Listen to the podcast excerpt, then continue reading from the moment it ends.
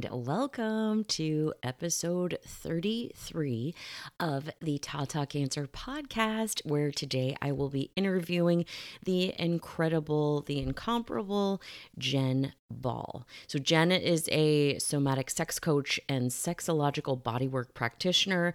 She's passionate about helping people come home to their bodies, their pleasure, and their power. And their practice focuses on embodiment and intimacy support, intentional pleasure practices, and integrating body and identity. So, after a family tragedy, Jen began a wholehearted journey with grief and PTSD with a lot of deep work around belonging and identity, agency and acceptance. Their personal experience with transformative growth in the midst of devastation informs much of their work. Jen is privileged to create a warm and welcoming container for the most vulnerable explorations, for all of the feelings, and for the joy that comes with being fully and heartbreakingly human. I love that bio. Um, whenever I interview somebody, I ask them to send me a bio that kind of sums up what they're all about, what message they'd like to give to this particular audience. And I feel like Jen does such an incredible job of articulating how their work is very relevant and can be incredibly powerful for folks in the cancer community. So I am in super duper excited to bring you this episode. Um, just a little bit of an update on me. I know it's been a while since you've heard from me. Gosh, I was looking at the episode list, and the last episode I put out was in late February, March, April. Yeah, oh my goodness. So, yeah, I've just been so busy, and I do apologize uh, if you've been waiting on new episodes. I just have to, I think I've talked about this um, in previous episodes, just really, really, really busy right now and trying to find a balance between walking the walk and also feeling like I am providing great content for this community. I just really want to put out work that has integrity in terms of this stuff and it's a labor of love. I'm working 6 days a week right now and it's just been a lot so the podcast has kind of been on the back burner, and I hope that you've been able to listen to other episodes, get information. I am, I've still got so many interviews to share, and I've always got ideas I'm constantly writing down. So, anyway, but life is good. We are coming out of winter. We have arrived into spring in Portland, Oregon here. We had our first sunny sunny day couple weeks ago, and that was absolutely incredible. And next week, we are going to be up in the 80s and maybe even the 90s. And then it looks like, I don't know if it's going to go back down from there, but I really appreciate how in Portland here you can have a beautiful sunny day and then the next day can be a thunderstorm. I just think it's awesome. I love the rain. So I guess I'm in the right place. Know what I'm saying? uh, yeah, Portland is awesome. I'm coming up on my year anniversary of being here, and it's been such a great experience. I do miss my family out in California and other places, but I uh, it's a it's a pretty quick hop, skip, and a jump. I wish I got to get out there more often. That has been the hardest part, I think. But otherwise, Portland is just an incredible city. If you've never been here, you got to check it out it's a great time to come too. Anyway, well, let's just get into this episode because you are going to really enjoy our conversation, I think. And I've been doing a lot of workshops with some of the local breast cancer organizations here in Portland, a lot around just finding your way back to self love after cancer and some of the uh, sexual difficulties that cancer survivors experience and just the body stuff. You know, some of us, I would venture to say, have never felt at home in our bodies or never felt at peace with our relationship with our bodies. And I think that's why this work that Jen is doing is so incredibly powerful and empowering. So without further ado, let's just jump into the episode. Hello, and welcome to the Tata Cancer Podcast, where we will discuss the physical and mental elements of healing from a breast cancer diagnosis. My name is Junie Boucher. I'm a nutritional therapy practitioner and a breast cancer survivor. When you're diagnosed with breast cancer, you're forced to make life changing decisions with so much information that's really hard to sift through. My intention is to help provide you with the information you need to make a decision that's going to align your body, mind, and heart so that you can live your best life going forward. I'm going to be your new breast friend. Okay, let's do this. The information contained in this podcast is for educational purposes only and should not be considered medical advice. Please always consult with your doctor for any of your medical needs. I am super excited today to welcome Jen Ball, a certified somatic sex coach and sexological body worker, to the show today. Thanks so much for being here, Jen. Yeah, thanks for having me. So, all of those words I just said, I remember the first time I heard them, I said, I what is that? What does that mean? so uh, that's my first question to you is tell us what sexological bodywork and and certified somatic sex coaching is if you mm. could. Yeah of course. Uh, we're a pretty small um, and growing field so it's not surprising when folks don't know what the heck i'm talking about. Um, you know somatic sex coaching and sexological bodywork are um, you know a modality that really involves helping people kind of come home to their bodies and be present in the body um, both of those terms do include the word sex. And so people tend to think it's very much about arousal and eroticism, and it can be about that. Um, but first, it's always about embodiment. How do we be in the body? How do we know what our body is trying to tell us? Um, how do we um, begin to honor that and be present for it? And that that includes not only the the physical of what's present in the body, but the emotional, the narrative content as well. Um, and so we use a lot of movement and breath and sound. Um, we work a lot on boundary setting and communication. Um, there's a lot of presence work. You know, how do you be present mm-hmm. with um, sensation in the body? How do you be present with um, pleasure if that's what you want to be present with? Um, and how do you communicate about those things to partners if you're choosing to be engaging with partners uh, on a physical level? Um, and so it's something that, you know, we do for people who are struggling with libido, struggling with orgasm, struggling with body image or body identity. Um, but it can also just be about, you know, how do I even exist in this body? A lot of us in this culture kind yeah. of exist, you know, from the shoulders up. And what is happening below the shoulders um, is something we don't want to think about, we aren't able to think about. Um, there's almost an antagonistic relationship sometimes between what we think of as ourselves, meaning our brain um, and the body. And so often we're starting there. You know, how do you move home into the body? How do you become friends with your body? Um, and and that's the foundation for all of this work. And then from there, you know, can you start to um, resource yourself with your body? Can you um, be in relationship with your body in such a way that it supports you as you're navigating trauma, as you're navigating relationships, as you're um, you know, living a, a live, awake life. Um, and so that's that's kind of how I think about it. Yeah, that's beautiful. And yeah, one of the major reasons why I thought you would be a fantastic guest for this show is because so many breast cancer patients do struggle with finding their way back into their body. Or honestly, for myself, I feel like even prior to my cancer journey and prior to losing sensation in parts of my body that were mm. removed surgically, I have struggled with being in my body, period. So I don't mm-hmm. think this is something that is isolated to folks who've gone through physical trauma. Clearly, it's something that almost anybody could really benefit from. And a lot of people have um you know, it, it amazes me when I hear people say they've never had an orgasm or yeah.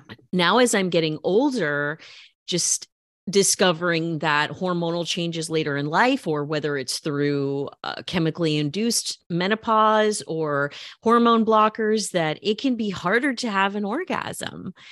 Yes. And i you know that that's another one of those things where you learn about post cancer life or perimenopause or menopause or um, that is just another one of those things where I think to myself, God, are you kidding me right now? You're going to make that harder too. Like I'm giving less fucks about yeah. like what I look like and feeling more empowered, but then just mechanically I'm going to be having problems. That's thanks. Um so I love that you uh and I know you've you've worked with with breast cancer patients in the past. Mm-hmm. that correct? Yeah. Yeah, I have. And, and I just, you know, it's important for me to acknowledge when I'm working with folks with breast cancer history that I have never had breast cancer myself. I've had a couple of close calls, lots of biopsies. I've had surgical biopsies and so many mammograms I've lost count, but I've never walked that path. Um, so it's really important to me to honor that difference. Um, but the breast cancer patients that I have worked with, the survivors I've worked with, you know, has have really I mean, on the one hand, it's been some of the most profound and joyful work that I have done. Um, you know, to be able to be part of that kind of homecoming after people have been, you know, really put through it and, you know, really helping someone kind of come back to themselves after a journey like that is such a gift for me as a practitioner. Um, you know, and I've I've learned so much from those clients about the work I do for other people as well. Um, so yeah, that kind of happened very organically for me. Uh, I just got lucky to have some folks walk through my my life who've been on this journey, and and we've been, um, you know, really lucky to find each other. I think. Yeah, you you meant you've mentioned in some of our just prior conversations outside of podcasting that one thing that you mentioned to me, I remember I had a physical reaction. It, it just sounded like such a powerful thing was about witnessing. Mm. Like, what was the term you used for that? Was it Probably witnessing? witnessing? Okay. Yeah. Okay. Yeah. I mean, I think that you know, it's one thing for a breast cancer patient if you do have breasts and if you do have mm. breast removed to look at it yourself the for the first time that's you know always right. a really big moment but then there's the hurdle of having another human being witnessing your body mm. and um i think that's so incredible to think that someone could hire a person like you to really be a com- compassionate witness to to that type of experience and i know what are some other specific things if if you don't mind like that mm. you've you've worked on with with breast cancer patients that have been you know helpful i know like with i know that losing that sensation can be a big yeah. thing and mm-hmm. some of the sexual side effects as well yeah, sure. Um, I would love to just speak to the witnessing piece for just a minute because of that's course. like such a, a wonderful practice. Um, you know, I think that, like you say, there's something about undressing, revealing ourselves. It's hard for a lot of us, whether we've had this experience or not. And it's especially hard when your body's been shifted and changed, when your relationship with your body is, is so different because of the experience you've gone through. Um, and so we do have practices where we can, you know, gradually begin to undress. Sometimes that's not just a single moment, that can be a process over a couple of sessions to get to that point. Um, and then once you do kind of allow yourself to be seen, there's something really powerfully healing about being received in that moment, you know, and having that opportunity to be witness for someone.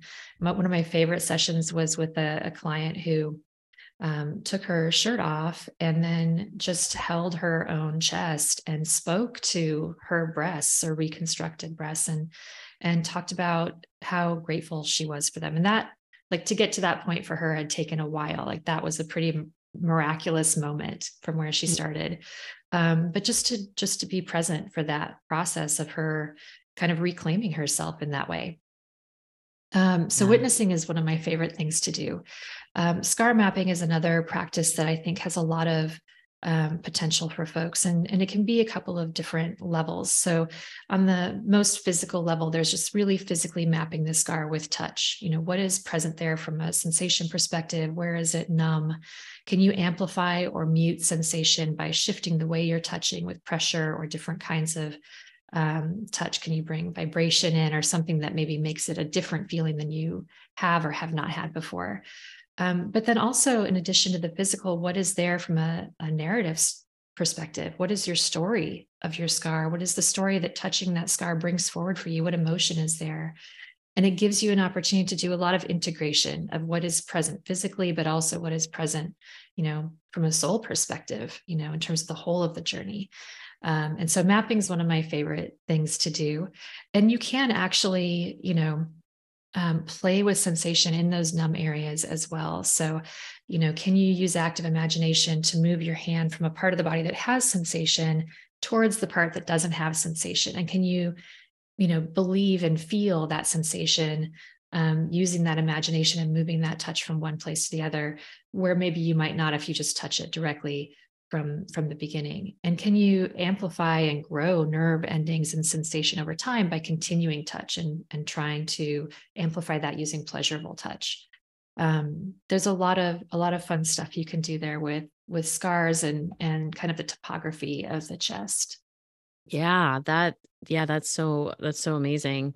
And how i mean so when when someone works with you I mean, mm-hmm. I'm I'm assuming it's got to be very individualized, but do you have like a specific process or pathway that you typically go or are you just kind of making it up as you go along in terms of what that person needs?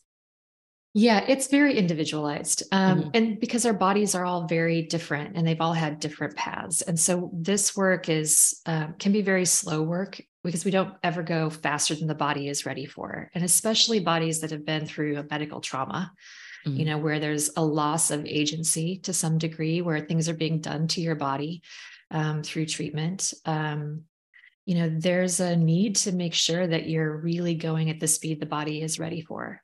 Um, and so that can be really different for folks. So people who come to me, you know, years after their treat, treatment is over may have a very different place where they're just really wanting to kind of work on libido and you know, being able to feel really comfortable in their bodies sexually. And that's a very different path than somebody who's, you know, just gotten their diagnosis and really needs to understand like how do i be friends with my body through this very intense experience or somebody who's in the middle of treatment and is really trying to resource themselves um, in their body and be present for their body as their body is going through you know something really difficult and i think that's an interesting element of this like our body is going through a trauma and the thing we think of as ourselves, our mind, our heart is also going through a trauma. And how do you start to bring those together so that there's a sense of like, we've been in this together, we can help each other through.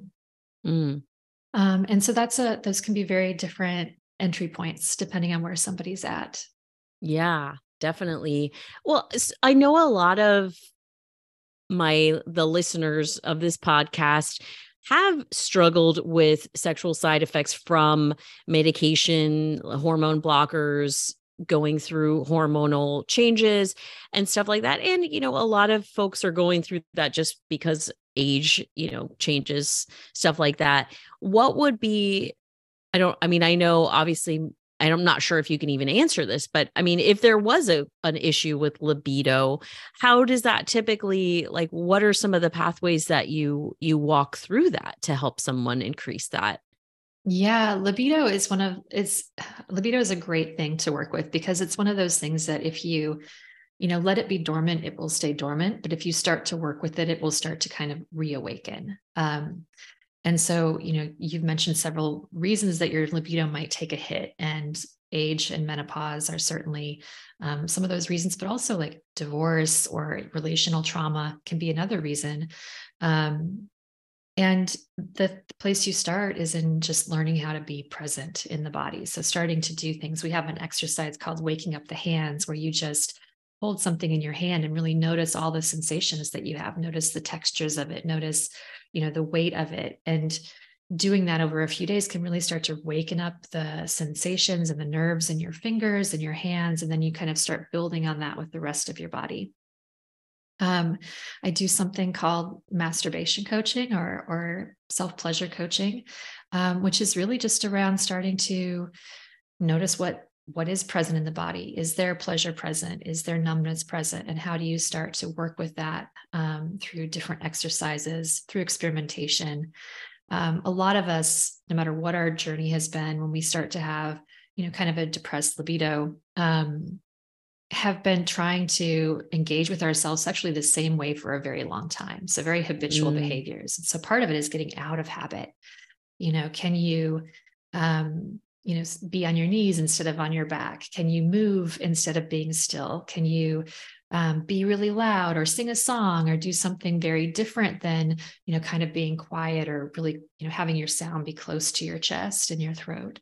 um, you know what does standing do what does movement and dancing do um, you know can you bring music in and so really playing and seeing what can be present and noticing where your body has a curiosity and following it um, mm. and so libido is definitely something that you can cultivate that you can amplify um, and it's a process like once you start to learn how to have a an intentional practice around pleasure that is a skill that you take with you through injury, illness, you know, life changes, age, um, different relationships. Like those are skills you take with you. And once you learn how to do it, then you can do it for yourself, you know, over and over again as as things shift for you because our bodies really do change over time. The things yeah. that worked for me for pleasure you know 10 years ago even 5 years ago don't work for me at all now like it's a whole new body almost yeah um, and so that that journey is um you know i find that to be really fun because i know that when i'm helping people with that that that's a skill that they can take with them into whatever comes up for them later on oh you articulated that so well and i was noticing when you were talking about that and just the the element of experimentation and mm-hmm. play mm-hmm.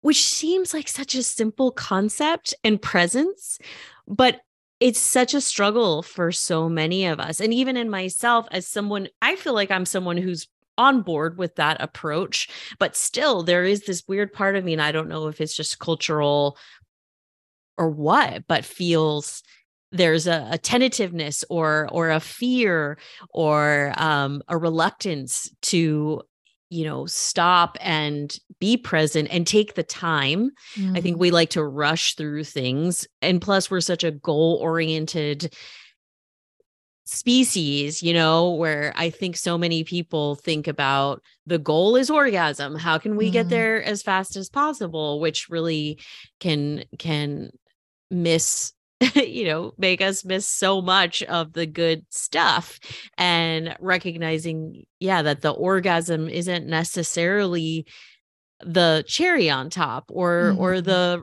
pot of gold at the end of the rainbow. we are very know? capitalist in the way we masturbate, right? Yes. We're very much trying to get to that accomplishment at the end, that achievement. Yes.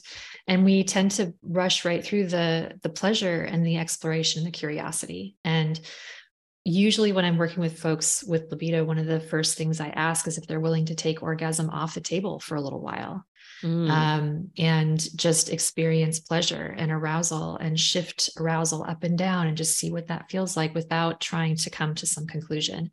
That can be really hard, especially if you're a person who you know masturbates to go to sleep mm-hmm. um, you know who has a very utilitarian focus on on orgasm um, and for those folks i'm usually one of the things that we like to do is say just just carve out you know 15 25 30 minutes for yourself you know every couple of days and have an intentional pleasure session you know where you set the amount of time you're going to have you kind of have an idea of what you want to play with and practice with.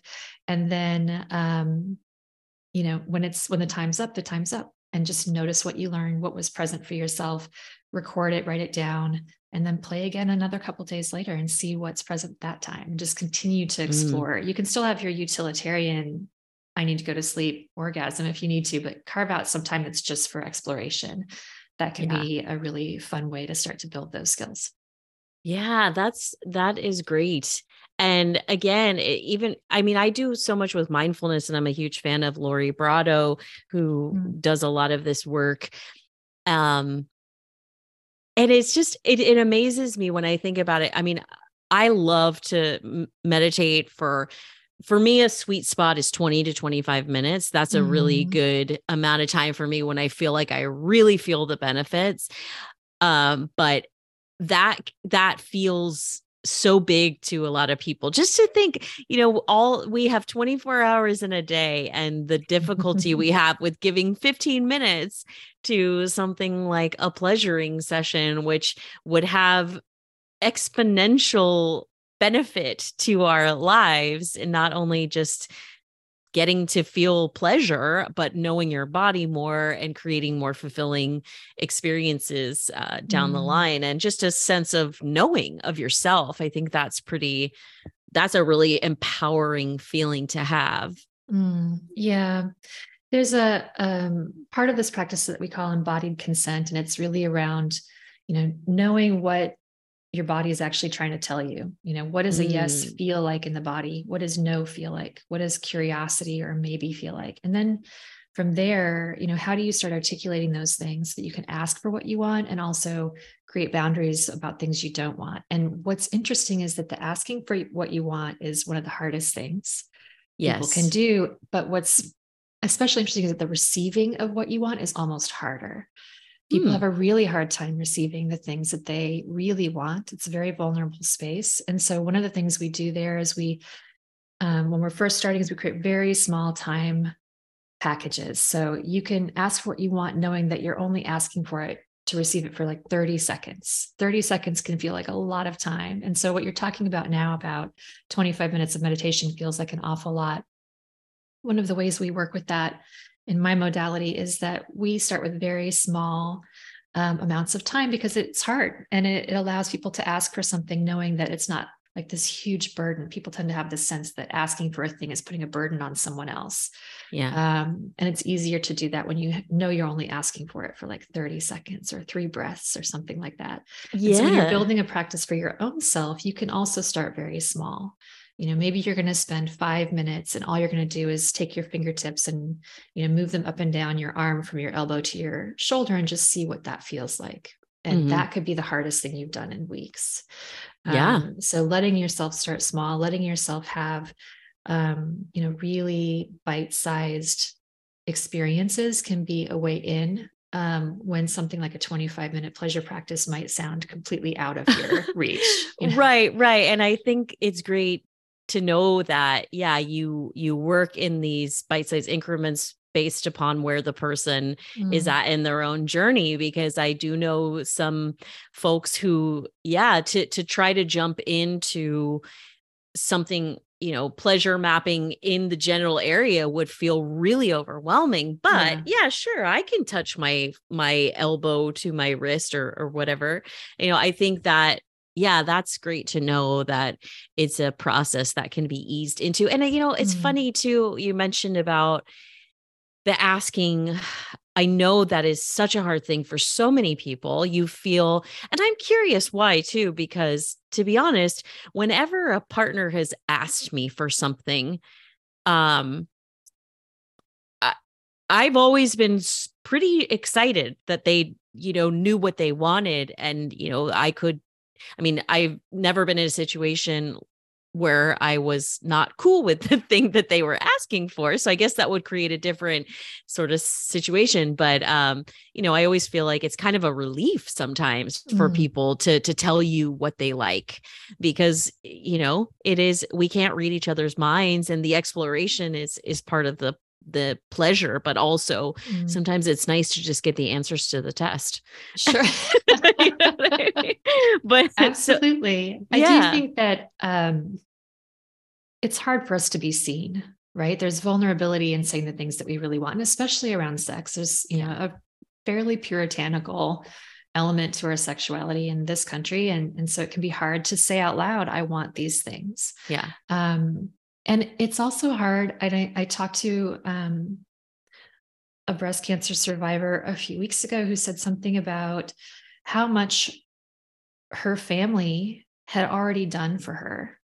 Mm. And asking for anything more felt hard.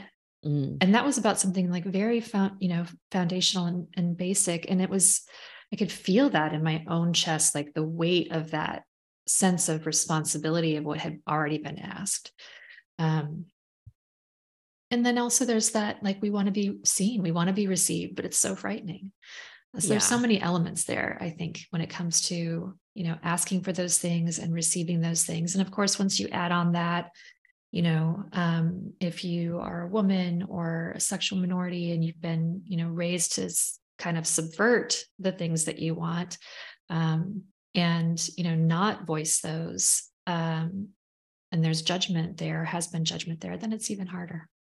Yeah. And and there is I mean, I've been kind of studying for a while some specific personality traits that have been attributed to breast cancer patients mm-hmm. and putting your needs below everybody else's which i think is very common for a lot of humans um mm-hmm. that uh it that when you said that i just felt like oh my gosh so many people you said i felt it in my chest so many people listening to what you just said are going to relate to that yeah. because yeah you feel like oh my gosh people did so much for me maybe financially emotionally um mm. you know driving me places just sitting with me crying with me like there is this huge feeling of um gratitude a lot of the times, but also guilt.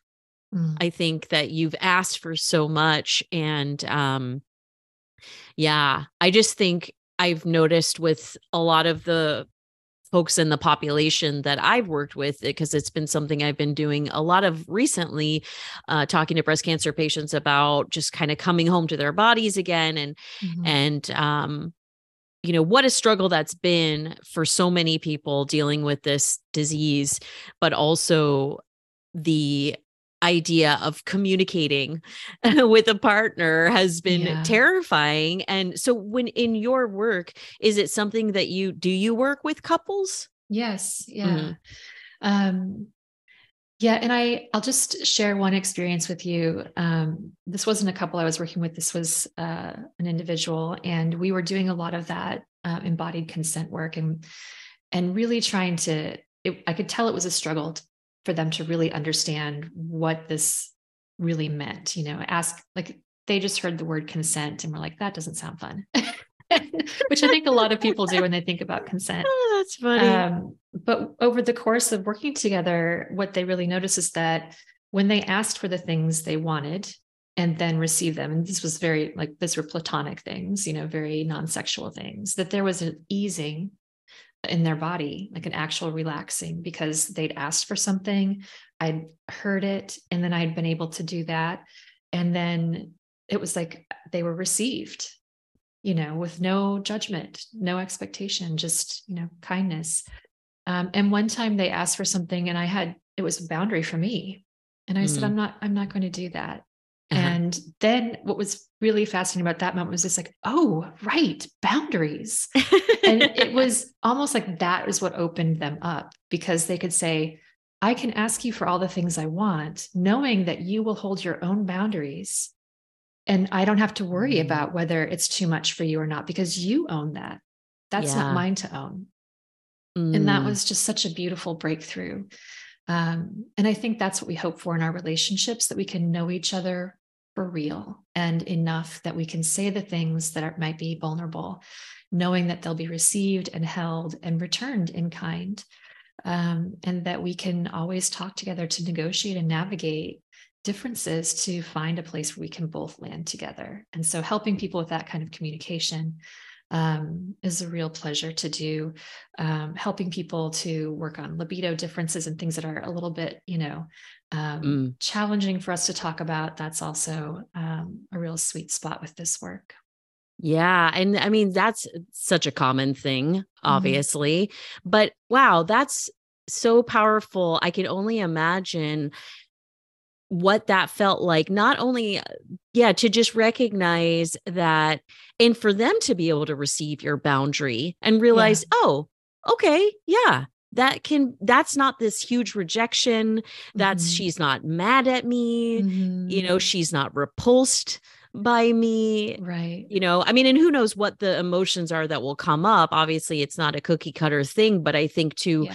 experience someone um enforcing their boundary with kindness, mm. how that could also be very freeing and definitely create more intimacy for a couple because right. you're recognizing you're safe with me i'm safe with you um, mm-hmm. um, even when i reveal a desire that you can't receive or um, you know participate in. And i i also think that's great how you were talking about the eh, informed consent is what you said?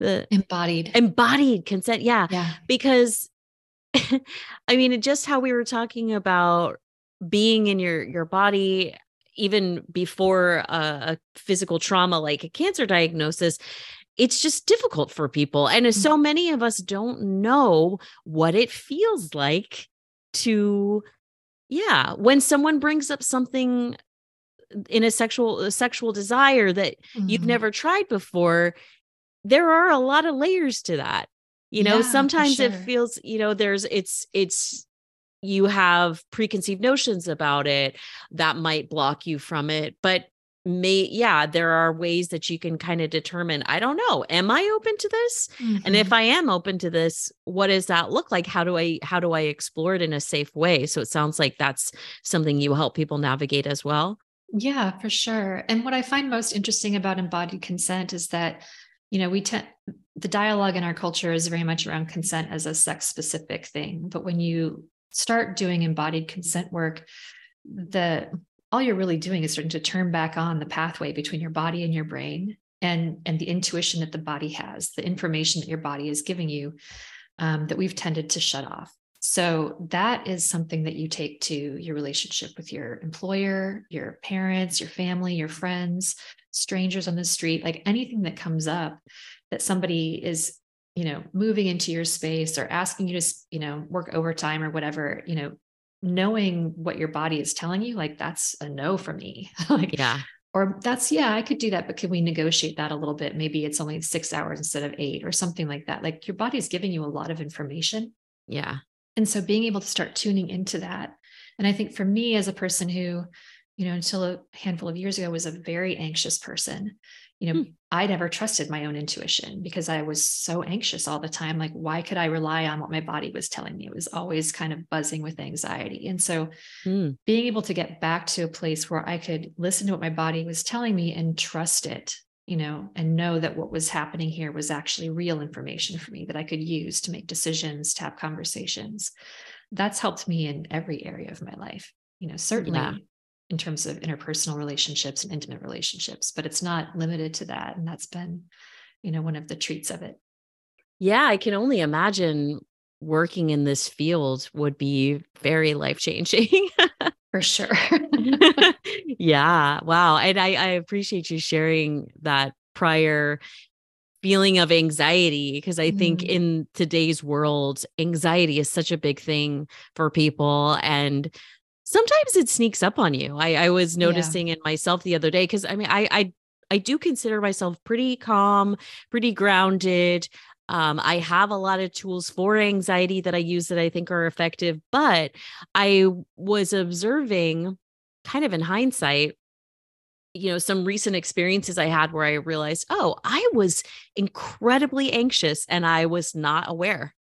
And, you know, I, and that's why I did this um and that that was interesting i was very it was very curious for me to witness that and and then to kind of look at how that's played out in previous eh, um moments that were similar to that and how oh this thing really makes me anxious but i don't seem to acknowledge it um Mm. cerebrally or intellectually i i i thought my way through it so i feel like i understand it but there is a physiological thing that's happening that for some reason i'm not allowing myself to acknowledge Mm. and uh so i just think yeah being able to to be in our bodies and and have that communication is so powerful and and so good for just our self-care yeah. yeah I think another piece of that is once you know what your body is trying to say to you, communicating back with it.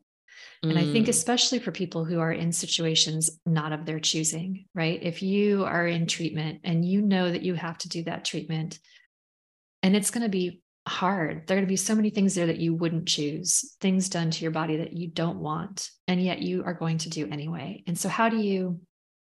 How do you feel that in the body? And then how do you start talking to your body like you would to your best friend? Like, I'm Mm. like, this is going to be hard for us. Like, what do we, how do we support each other through this? Um, and sometimes I will just have that conversation, you know, as if my body is a separate piece of me. um, mm. because that's what helps me feel like we're actually together more than more than other practices sometimes. And so you'll hear sometimes in therapy people talk about having conversations with your inner child. I do that with my body a lot. And mm. sometimes in very simple ways. Like if I'm driving around town and I really need to pee, I'll be like, I'll pat myself on the thigh a little bit and be like, I know, like we're so close.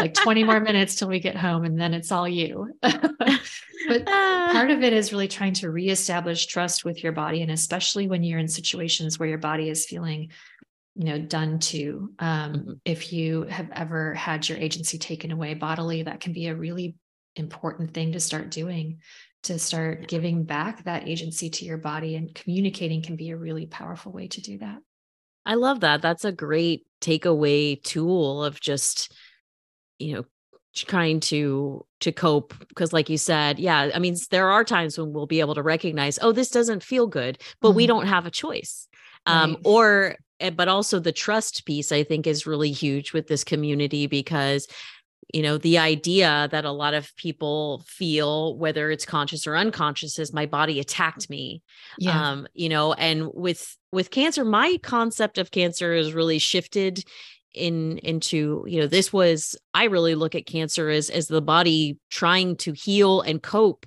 with something and it just kind of things just went a little bit awry um right. so i really always tried to approach things as how can i love and support my body through this as opposed mm-hmm. to how can i fight and are my breasts trying to kill me? And how to yeah. you know being in war um that that wasn't that didn't work for me. I mean everybody's got their own approach that mm-hmm. um you know they're yeah i think that's a very personal thing but just reestablishing trust with your body is is a huge part of the healing process uh, during and after a cancer diagnosis. Um so if if folks i know you're you're in the portland area. Yeah I mean, is this a type of work that can be done remote?